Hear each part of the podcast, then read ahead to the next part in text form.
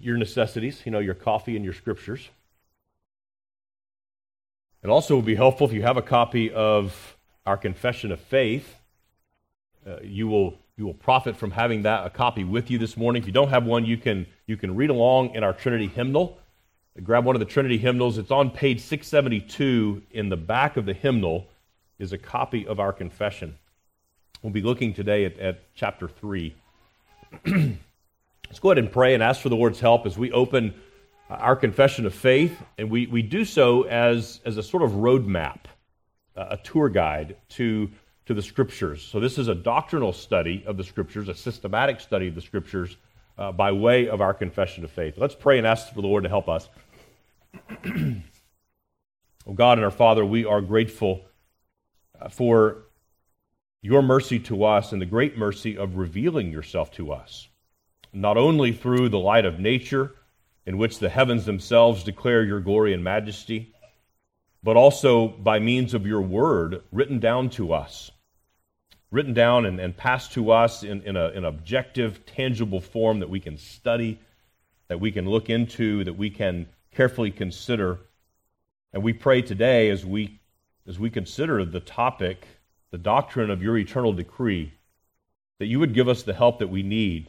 We confess that we are in waters that are too deep for us as we consider the eternal purposes and incomprehensible mind of God. But we pray that you will help us to confess clearly what your word says is true, and not to entertain ourselves with vain speculations about those things that are beyond our grasp. We ask that you give to us the grace of discernment, the grace of clarity, the grace of knowing our triune God. We ask this for Christ's sake. Amen. Well, we've taken an extended break. We're working through this first 6 chapters of our confession. And I've titled this general section of our confession, following after Dr. Jim Renahan's overall outline, just first principles. These are the foundations of our faith. And in this, we see the first chapters is the doctrine of the Scriptures. And so we've looked at that. We looked at the doctrine of God himself, what we would call theology proper, in chapter 2. And then we see in chapter 3 God's eternal decree. The chapter is entitled Of God's Decree. We're going to work through, Lord willing, paragraph 1 today. This is, we look at evangelicalism in general, even among conservative Christians. You're going to find broad agreement normally in chapter 1, although I would argue many of them agree because they don't understand what we confess in chapter 1 on the Scriptures. But you find general agreement in chapter 1. You find even broad agreement in chapter 2 with respect to confessing a Trinitarian God. There are aspects of our Reformed understanding of theology proper that we're seeking to recover, that have been lost or diluted or ignored, about the nature and the authority and the essence of God. But for the most part, you'll still find general agreement. It's really in chapter 3 that we began as Reformed Christians to make some very careful distinctions compared to other Christians, particularly coming out of the 17th century. Whether it was the aberrations and the non-Christian teachings of Rome, or whether it was the errors of the Anabaptists or some of the General Baptists with respect to God's sovereignty. And so I want to remind you of a couple of interpretive principles as we sort of reorient ourselves now and come back after a break, and we enter into chapter 3, a couple of key interpretive principles. And the first one, and I'll use Dr. Renahan's term, we need to remember to read the confession sideways. Remember that word, just read it sideways. And that means that we need to read back and forth. And so that things that are introduced to us, for example, in chapter 1 about the doctrine of the Scriptures, or in chapter 2 on the doctrine of God, are built upon in subsequent chapters. And so, for example, we're going to read in a moment, God hath decreed in himself. Well, that phrase, in himself, stands upon the doctrine of the Trinity, the doctrine of God himself, theology proper, that's articulated in chapter 2. And that, in turn, is dependent upon the revelation of God, of himself, that's recorded for us in chapter 1. And then we're going to see things that are foreshadowing are going to be picked up again in subsequent chapters. So, for example, there's a phrase that we'll read here in a moment, the liberty or contingency of second causes. So we're introduced to a phrase here that's not defined for us, but it's going to be brought up again in just a few chapters in the doctrine of providence. So there will be concepts that are introduced that we will build upon either later in this chapter, or later in chapter 3, or in subsequent chapters of the Confession. And also there are concepts that have already been introduced to us that we need to be conscious to pull forward into this chapter. So that's the first interpretive principle, is to read it sideways, to remember to go back and forth. It's like a woven tapestry. Now, you can't just read it sequentially and forget what you've read previously. You need to be able to, in your mind, build upon what you've read. But the second interpretive principle is this. Generally speaking, the first paragraph in every chapter in the Confession introduces concepts and describes the overall doctrine that's going to be worked out in the next few paragraphs in that chapter. So, for example, in chapter 3 of our Confession, of the Decree, there are 7 paragraphs. The first paragraph is going to introduce concepts that are going to be worked out in more detail and unpacked in those subsequent paragraphs. And not only that, but the first chapter in each general section of the Confession introduces a doctrine that's going to be fleshed out and carried forward in those subsequent chapters. So the beginning of this section of our Confession is the very first chapter, chapter 1 of the Scriptures. So we're bringing concepts and building concepts that are based upon the Scriptures. We confess that it is possible to know many things about God according to the light of nature, right? We can look into the heavens and see something about God. Psalm 19 says that the heavens declare the glory of God, not only the existence, but something of his attributes. Paul says in Romans 1 that the heavens themselves declare the invisible attributes of God, so that man is without excuse. And then not only that, in chapter 2 of Romans, Paul tells us that man's conscience, even the most die-hard, self-professed atheist, is actually a liar. You know that there's no such thing as an atheist. Not really. You have a deceived man who thinks he's an atheist, but his own conscience bears testimony. And Paul says, now that same man may suppress the truth in unrighteousness, but it doesn't mean it's not there.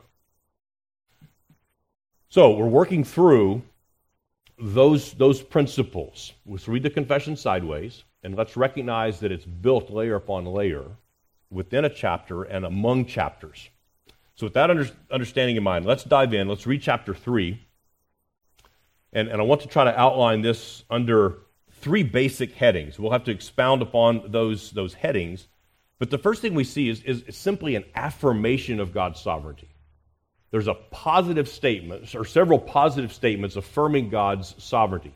But we also see then several negative statements. There are actually some negations, which might at first strike us as odd, that we would have certain things that we negate or state negatively and say God's sovereignty is not this or that. But those are, as we read through, those listen to that. That's very important to have these negations. And then we combine the affirmations and the negations to end with the very last phrase in chapter 3, paragraph 1, is a vindication of God's sovereignty. So we have a vindication of God's sovereignty.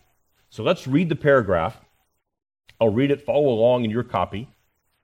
And let's notice, as I read, the affirmations of God's sovereignty, followed by the negations regarding God's sovereignty, and then lastly, the vindication of his sovereignty.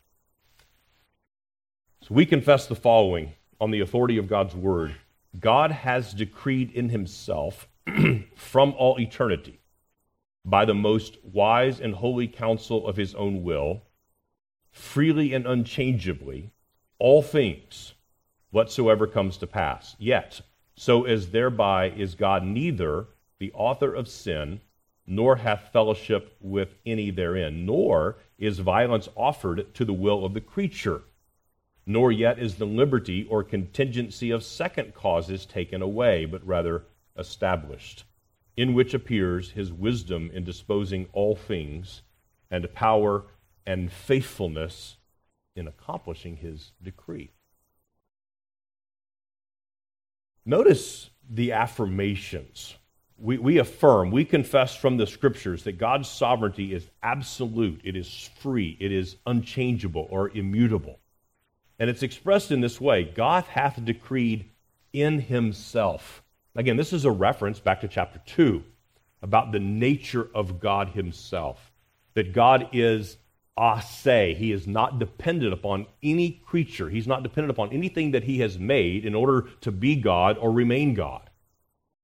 His wisdom is not dependent upon any creature. So God hath decreed in himself. Then there's the phrase, from all eternity. And Dr. Renahan makes a careful distinction here. It doesn't say in eternity, as if there was a sequence of time, but from eternity. Meaning, it's not as if we look back before creation and there was some point in time in which God decreed all things. It's from eternity. The decrees of God are so closely connected to his very essence as the divine being, as the infinite, immutable, incomprehensible divine being, that we can confess his decree is from eternity. It does not exist at a point on a linear timeline. It exists in God himself, in the very mind of God. So from all of eternity, God has decreed in himself. And here's the affirmations: from the most wise and holy counsel of his own will. From the wise and holy counsel of his own will. Also, we confess that this decree is freely and unchangeably. There's nothing contingent. There's nothing outside of God on which he rests his decree. There is nothing in God that depends upon something else happening in order for his decree to come about. Have you ever had this thought, or maybe you've even said this out loud? I don't want to be outside of God's will. What's an interesting statement, isn't it? Because we can say it in one way, and it's a perfectly acceptable and true statement. God has said, for example, you shall not murder. Well, someone is outside of God's will if they take a human life. Or, as Jesus says, even if they've held anger in their hearts against their brother, they are, in a sense, outside of God's will. But are they outside of God's decree? No. And we'll get to the perplexities and the conundrum that comes with that idea here in a few moments. But it is impossible. It is impossible, ultimately, for anyone to be outside of God's will, outside of God's decree. God has decreed all things freely and unchangeably. God has not set things in motion with certain contingencies, as if God had written a choose-your-own-adventure book and his creatures were responsible for making the right decisions in order for his decree to come about.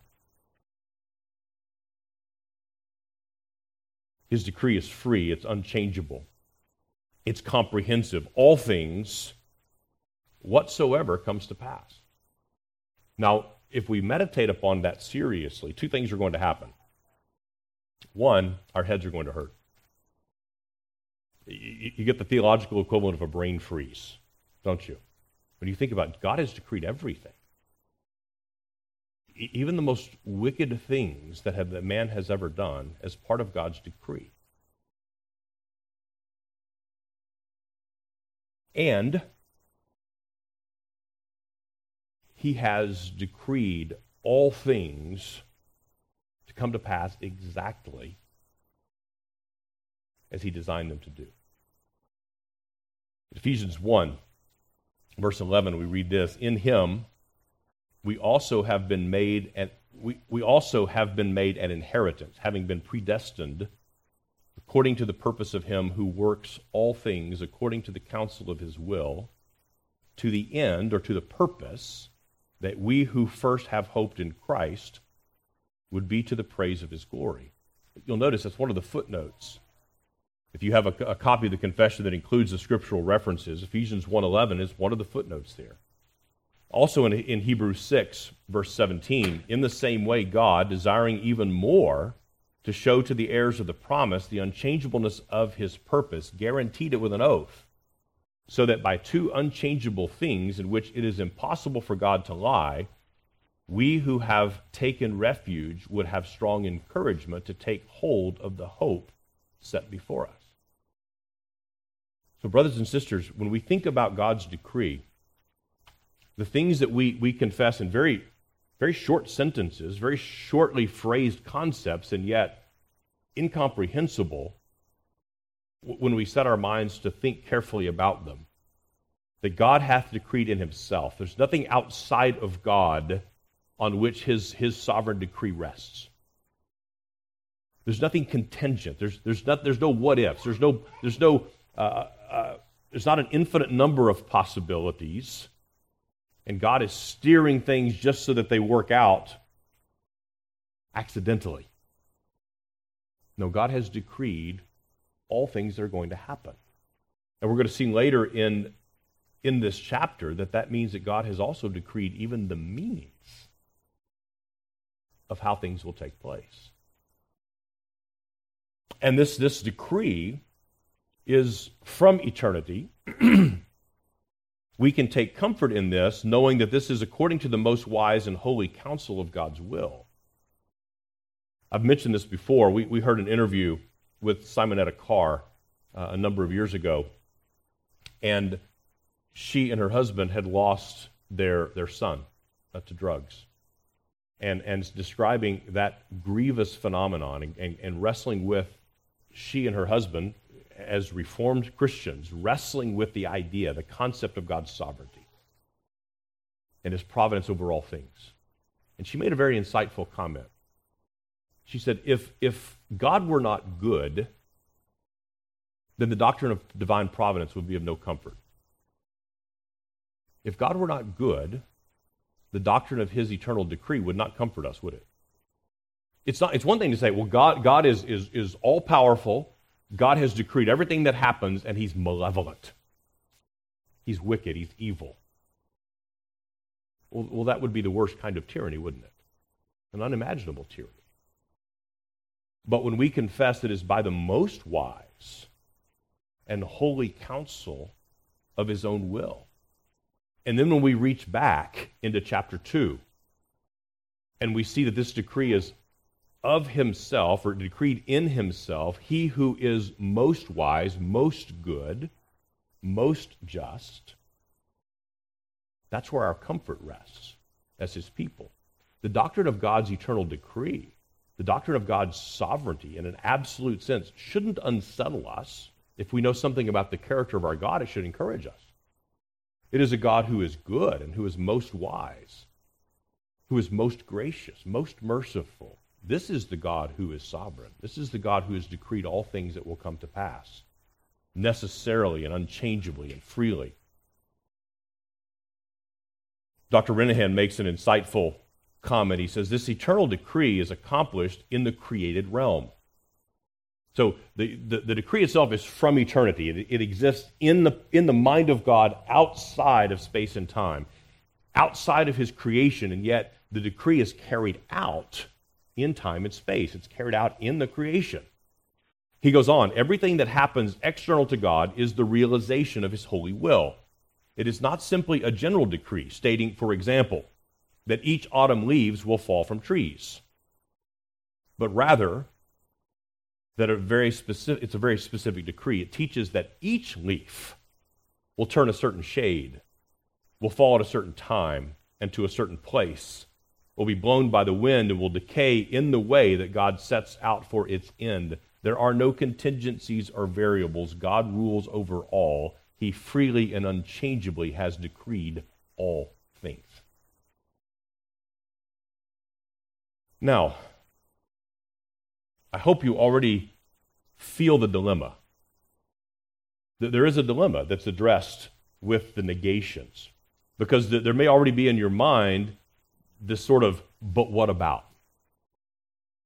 If it is the case that God has decreed in himself everything that's going to come to pass freely and unchangeably, then what do we do with evil?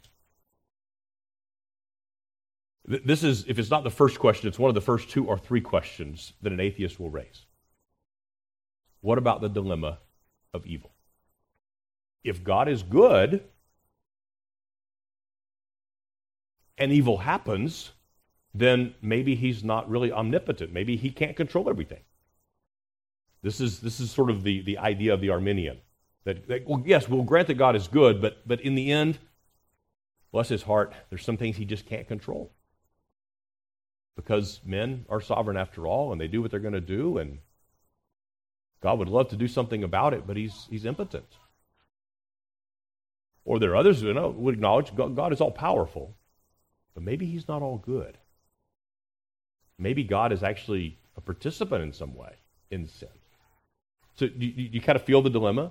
I mean, so when atheists raise the question, on one hand, there is an element of honesty in it, but only because, or only after you recognize the fallacious foundation on which the question rests.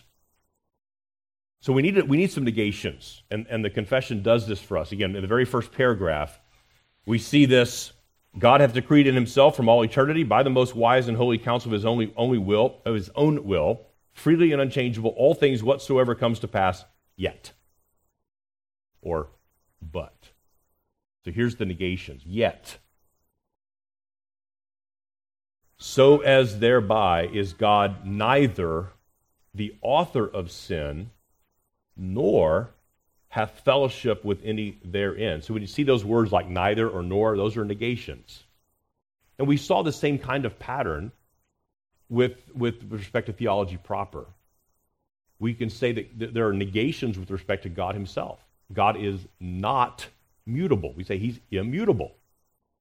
He is impassible, meaning he's not passible. He doesn't have the passions that we have.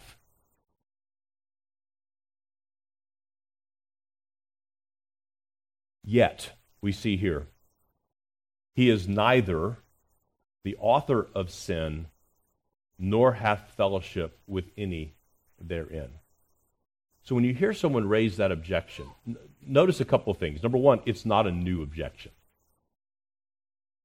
From time immemorial, that has been the case. In fact, in the 17th century, as our fathers in the faith were writing down and expressing these very thoughts, the Westminster Divines issued and published an entire pamphlet just on this subject alone. And it was, I don't remember that, I didn't write it in my notes, but the title was about that long. Classic Puritan title. But it was in defense of this idea that God is sovereign over all things, and yet he is not the author of sin. If you read very far on this subject, you'll run across the term theodicy. Theodicy. T-H-E-O-D-I, or D-Y, D-I-C-Y. And it's combining two Greek words, two Greek concepts. You hear the word theos, God, and also the word dikaios, which means justification. So it's a justification or a defense of God. It's the idea that God is, in fact, sovereign over all things, and yet he is not the author or the participant in sin. Listen to Stephen Charnock. This is from his book, The Existence and Attributes of God. And he's meditating upon this very idea. And he says, the holiness of God is not blemished by his secret will to suffer sin to enter into the world. God never willed sin by his preceptive will. It was never founded upon or produced by any word of his as the creation was. He never said, let there be sin under the heavens. He said, let there be water under the heavens, Genesis 1:9. Nor does he will it by infusing any habit of it or by stirring up inclinations to it. No, God tempts no man, James 1:13. Nor does he will it by his approving will. It is detestable to him, nor ever can be otherwise. He cannot approve it either before commission or after. But surely, other objections are going to come. If God is indeed sovereign, how is it that he, so to speak, doesn't get his hands dirty? How is it that he escapes any blame for the presence of sin, for the presence of evil? Because really the other questions that come then, if God really is sovereign, then is man free? Is there any legitimacy to a freedom in the will of man? So our confession gives us two more negations, wrestling with these same questions. The next negations are, nor is violence offered to the will of the creature. Nor yet is the liberty or contingency of second causes taken away, but rather established. Anybody have any idea or could give me a definition or an example? What is a second cause? What do you think is meant in the confession by a second cause? Matthew?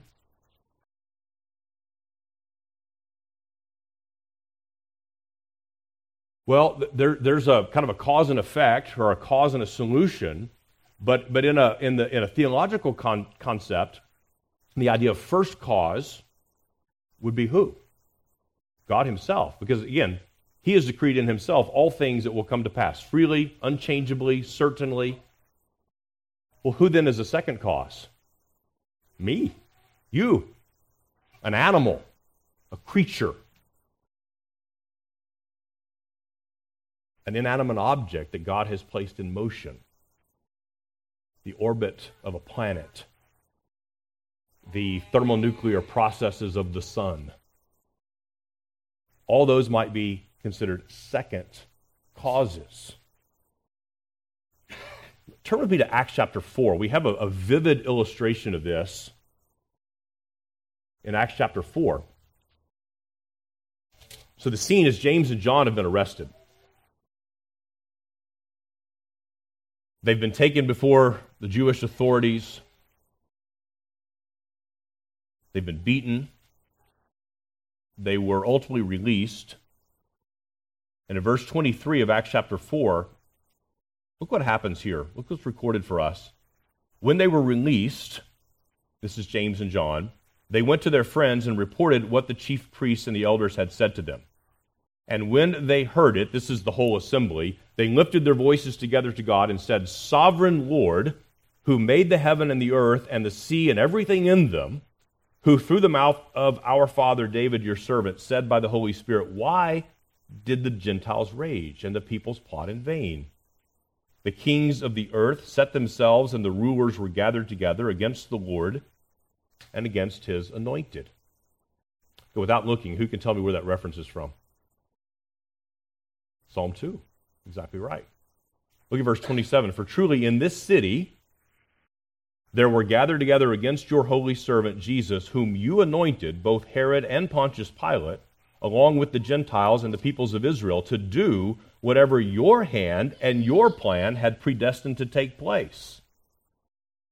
And now, Lord, look upon their threats and grant to your servants to continue to speak your word with all boldness, while you stretch out your hand to heal, and signs and wonders are performed through the name of your holy servant Jesus." And when they had prayed, the place in which they were gathered together was shaken, and they were filled with the Holy Spirit and continued to speak the word of God with boldness. Now here's a vivid illustration of this first cause and second cause. Look back at verse 28 or 27 and 28. Here's this picture of Herod and Pontius Pilate, along with the Gentiles, the peoples of Israel. They all conspired together, by the way, just as the Scriptures had foretold. But all this according to God's decree, God's eternal purpose.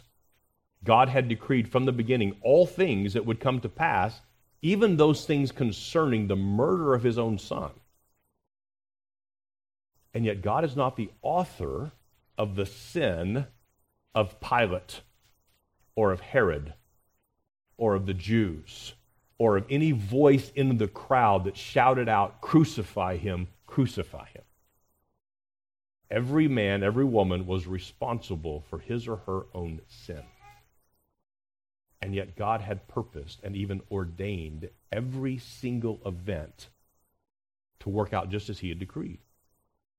And of course, one of the most famous examples is you can turn to Genesis chapter 50. Read through the whole narration the whole narrative of the life of Joseph. But there at the end of that story, that dramatic final scene where dad has died and now the brothers are shaking in their boots, terrified of what Joseph will do and suspicious that he doesn't really have their good in mind. He really doesn't have favor towards them. It was only for the sake of their father that he spared their lives. But now that dad is gone, surely he's going to kill us. And they knew he would have been just in doing so. But what does Joseph say? What you intended for evil, God meant for good, to bring it about as it is this day, a salvation of many. So God intended good, but he used even the thoughts and intentions and actions of wicked men to accomplish his decree. Now, how do we reconcile this?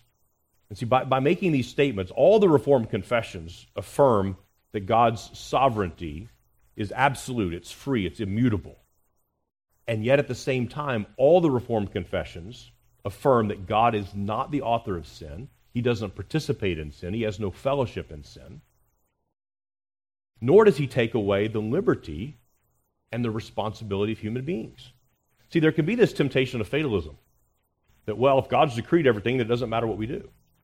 No, because God has decreed everything, it matters very much what we do, because we are responsible for the decisions that we make. We are responsible for our words. We are responsible for our actions. And this is why, of course, it is absolutely just for God to hold sinners accountable. It is just for God to hold sinners accountable. Man alone is responsible for his sin. It is not God who is responsible for sin. And we shouldn't take the bait. When an atheist, or when a skeptic, or when a deconstructor, or whatever the in vogue terms are, begins to blame God for sin, we need to see it for what this is. This is a hard-hearted attack on God and a refusal to take responsibility. Michael Horton, in his book Pilgrim Theology, makes a really helpful statement. He says, shifting the focus from our own sin to God, ontology and metaphysics, is one of the sources of dualism, ancient and modern. We must shift the ground back to our covenantal transgression rather than ontological fault. What's he saying? He's saying we need to take responsibility for our own sin, our own actions. If we want to think about the question of evil in the world, where does the blame lie? With man, not God. He goes on, Romans chapters 1 and 3 show that in Adam we all have become false witnesses, which is a form of evil, even if we are unaware that we are false witnesses. When we distort God's created design, we're false witnesses. As sinful men, we are bearing false witness about the image of God. We are distorting that. It's almost as if we have presented to other men a kind of a funhouse mirror, a distorted view of who God is. But in order for us to really understand this distinction, the careful distinction that Reformed theologians have made between God's absolute, free, and immutable sovereignty, and yet God has no fellowship in sin, we really need to have an accurate view of what sin is and where it comes from. Because as Michael Horton points out, this is the source of dualism, whether it's ancient or modern. This is the George Lucas, Star Wars, there's the dark side of the force and the good side of the force. And you never know which one's going to triumph and win. These are two equal and opposite opposing forces. Well, that misrepresents the very nature of evil. Evil itself is not some entity or some substance. It is the absence of good. In fact, Dolezal defines it as evil is good, is the lack of good where good ought to be. It's the lack of good where good ought to be. Listen to Bavinck. This is a longer quote, but I think it's a helpful one. Hermann Bavinck, this is in his Reformed Dogmatics.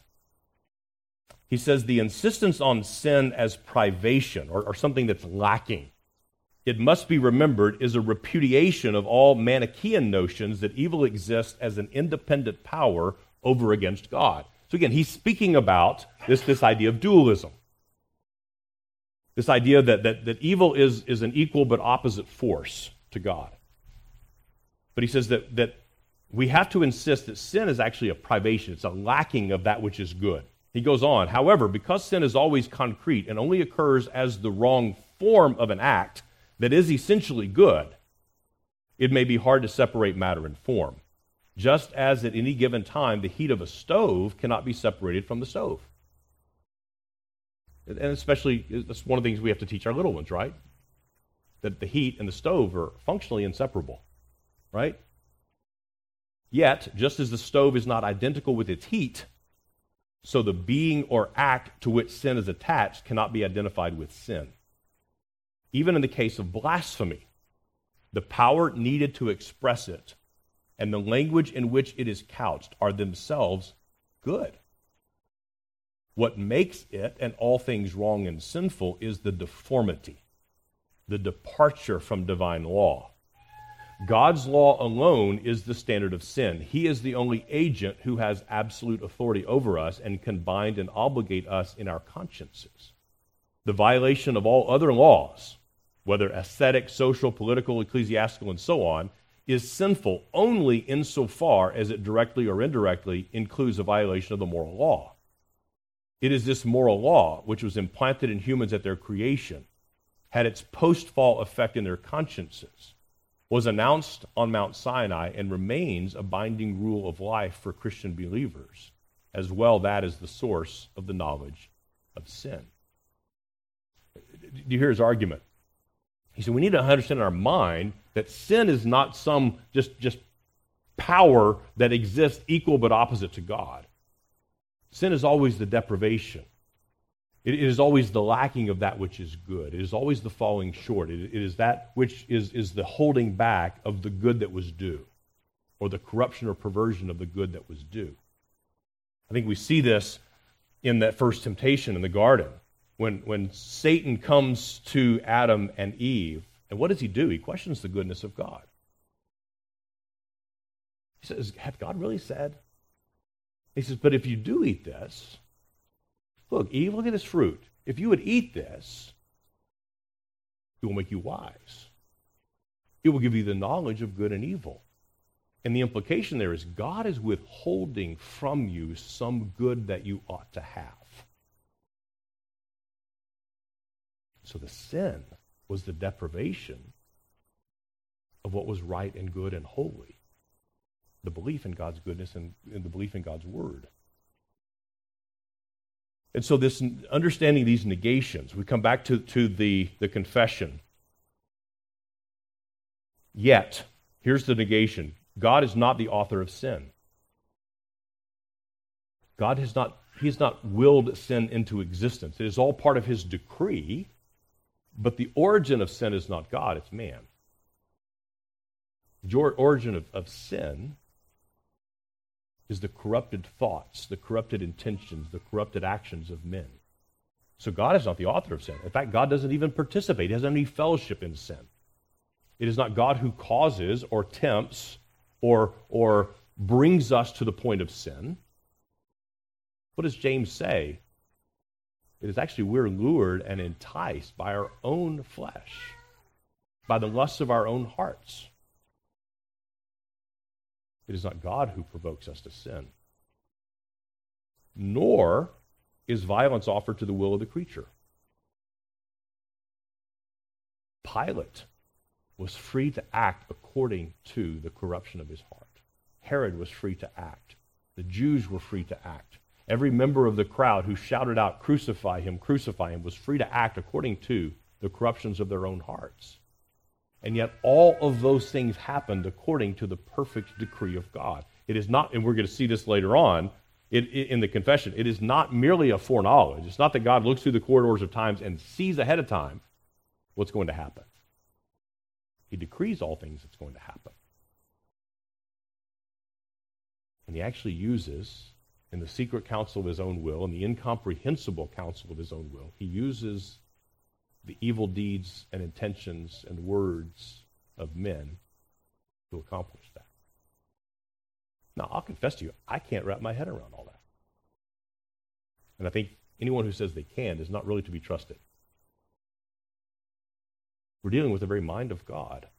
And we're dealing with things that might appear to us, according to our human understanding, to be contradictory, because we can't comprehend. We know in ourselves we don't have the capacity to use evil to accomplish good. I think it's Bavinck, I can't remember, it's not in my notes, that uses an illustration that I think is helpful, that any father knows that he could very skillfully maybe use a sharp kitchen knife and use it for good. But no sane father, no sane mother would give that to a 2-year-old and say, you know, go knock yourself out, go help yourself. The child is far more likely to harm themselves with that than render any good. And he draws a similar conclusion, that God is able, because of his essential nature, because of his sinless perfection, to use even the evil deeds of men to accomplish his purposes. But none of us would ever be guiltless to do evil and think it will accomplish good. And yet, isn't that often the lie of our enemy? If you will lie, just in this one case, just in this one circumstance, then this good will come. But don't believe it. Don't take the bait. If you'll be unfaithful just in this circumstance, it will produce this good. Don't fall for it. Lastly, we'll close with this. Notice the very last phrase. So we have these affirmations, we have these negations with respect to the sovereignty of God. We have this last statement, in which, that in which is meant to capture both the affirmations and the negations. In which appears God's wisdom in disposing all things, and his power and faithfulness in accomplishing his decree. I'm not going to spend a lot of time on that part. That works itself out in the rest of the chapter. But here we have the appearance of the wisdom, the power, and the faithfulness of God as he works out all these things that were decreed in himself from eternity. There we have a vindication of God's sovereignty. We have the vindication. We have the theodicy. God is sovereign, and yet God is not the author of sin. God is sovereign, and all that he decrees will come to pass perfectly, immutably, unchangeably, and yet God does not have his hands dirty when you sin. God is not to be blamed when I sin. God is not to be blamed when we look out at the world and we see all manner of evil, and we think, where is God? Why isn't his hand restraining this?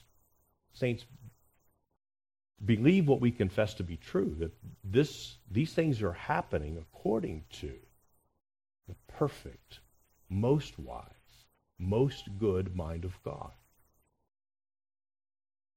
And content yourself with that belief, rather than wanting to content yourself with a full explanation of why it's happened.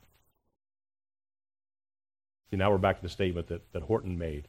Shifting the focus from our own sin to God is one of the sources of dualism, ancient and modern. We want to take the focus off of ourselves and blame God, or maybe as more sophisticated Christians, we don't want to blame God directly, we just want to hint at it a little bit. Or just sort of raise the question and just leave it sitting there on the desk. We don't want to blame him exactly, but we want to avoid our own responsibility, don't we? And sometimes it can disturb us to think of the real answer or the real problem, the real dilemma, is just how wicked and dark and sinful men's hearts really can be. They would actually crucify the Word of glory. That they would actually look at this holy, sinless, spotless man and desire to murder him. As we look at our sermon text this morning, I'm not going to preach it yet. I'll wait before I preach it. But we have there in Mark chapter 1, Jesus standing up in front of these hard-hearted Pharisees. He's able to discern their hearts. And you can't just see the scene of sitting there with their arms crossed, just just waiting for him. Just waiting for him to stumble according to their understanding of the Sabbath. And they wanted to withhold good from a fellow human being. And we see, of course, the Lord's response to that. It's anger. He's grieved in his spirit against their hardness of hearts. And so the same kind of darkness, the same kind of sin, the same kind of hard-heartedness exists in every human being. That's where the fault of sin, that's where the fault of the dilemma of evil, that's where the problem of evil in our world rests, is in the sinfulness of man, not in God's decree. So I'll close there. So we'll unpack more of this as the subsequent chapters unfold, and making some distinctions between sovereignty and foreknowledge, looking at how this doctrine applies in not only the human sphere, the physical, tangible world, but also in the created spiritual world of angels and demons. And the water doesn't get less deep as we get further into the chapter. But it really is, these are glorious doctrines for us to grab hold of and to rest in, even when, not if, but when, we don't fully comprehend them. Matthew? Mm-hmm?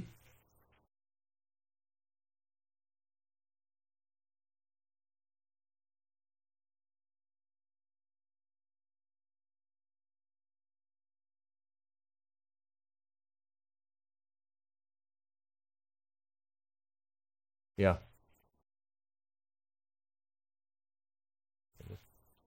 It is. It shows the surpassing goodness and mercy of God to overcome even this. Yeah. Amen. All right. Well, I will pray, and we'll take about a 15-minute recess, and we'll join again for worship. Father, we are grateful that we worship a God who is sovereign, who has decreed all things, whatsoever will come to pass. And I pray, Father, by your grace, by the power of your Spirit, that all of us, that all of your people will come to hold that doctrine as a great comfort to our souls, as a great encouragement to us in the midst of trials and difficulties and the sorrows of this age, in the midst of our own wrestling with sin, in the midst of our own failures, that we would find a great comfort in the fact that none of these things have happened outside of your decree, and that you are an all-wise, most good God who is using these things to accomplish your perfect will. I pray that you will grant to us a peace with that, a comfort with that, and an abiding joy and worship of our Savior in light of how you have revealed yourself to us in this way. We ask this in Christ's name. Amen.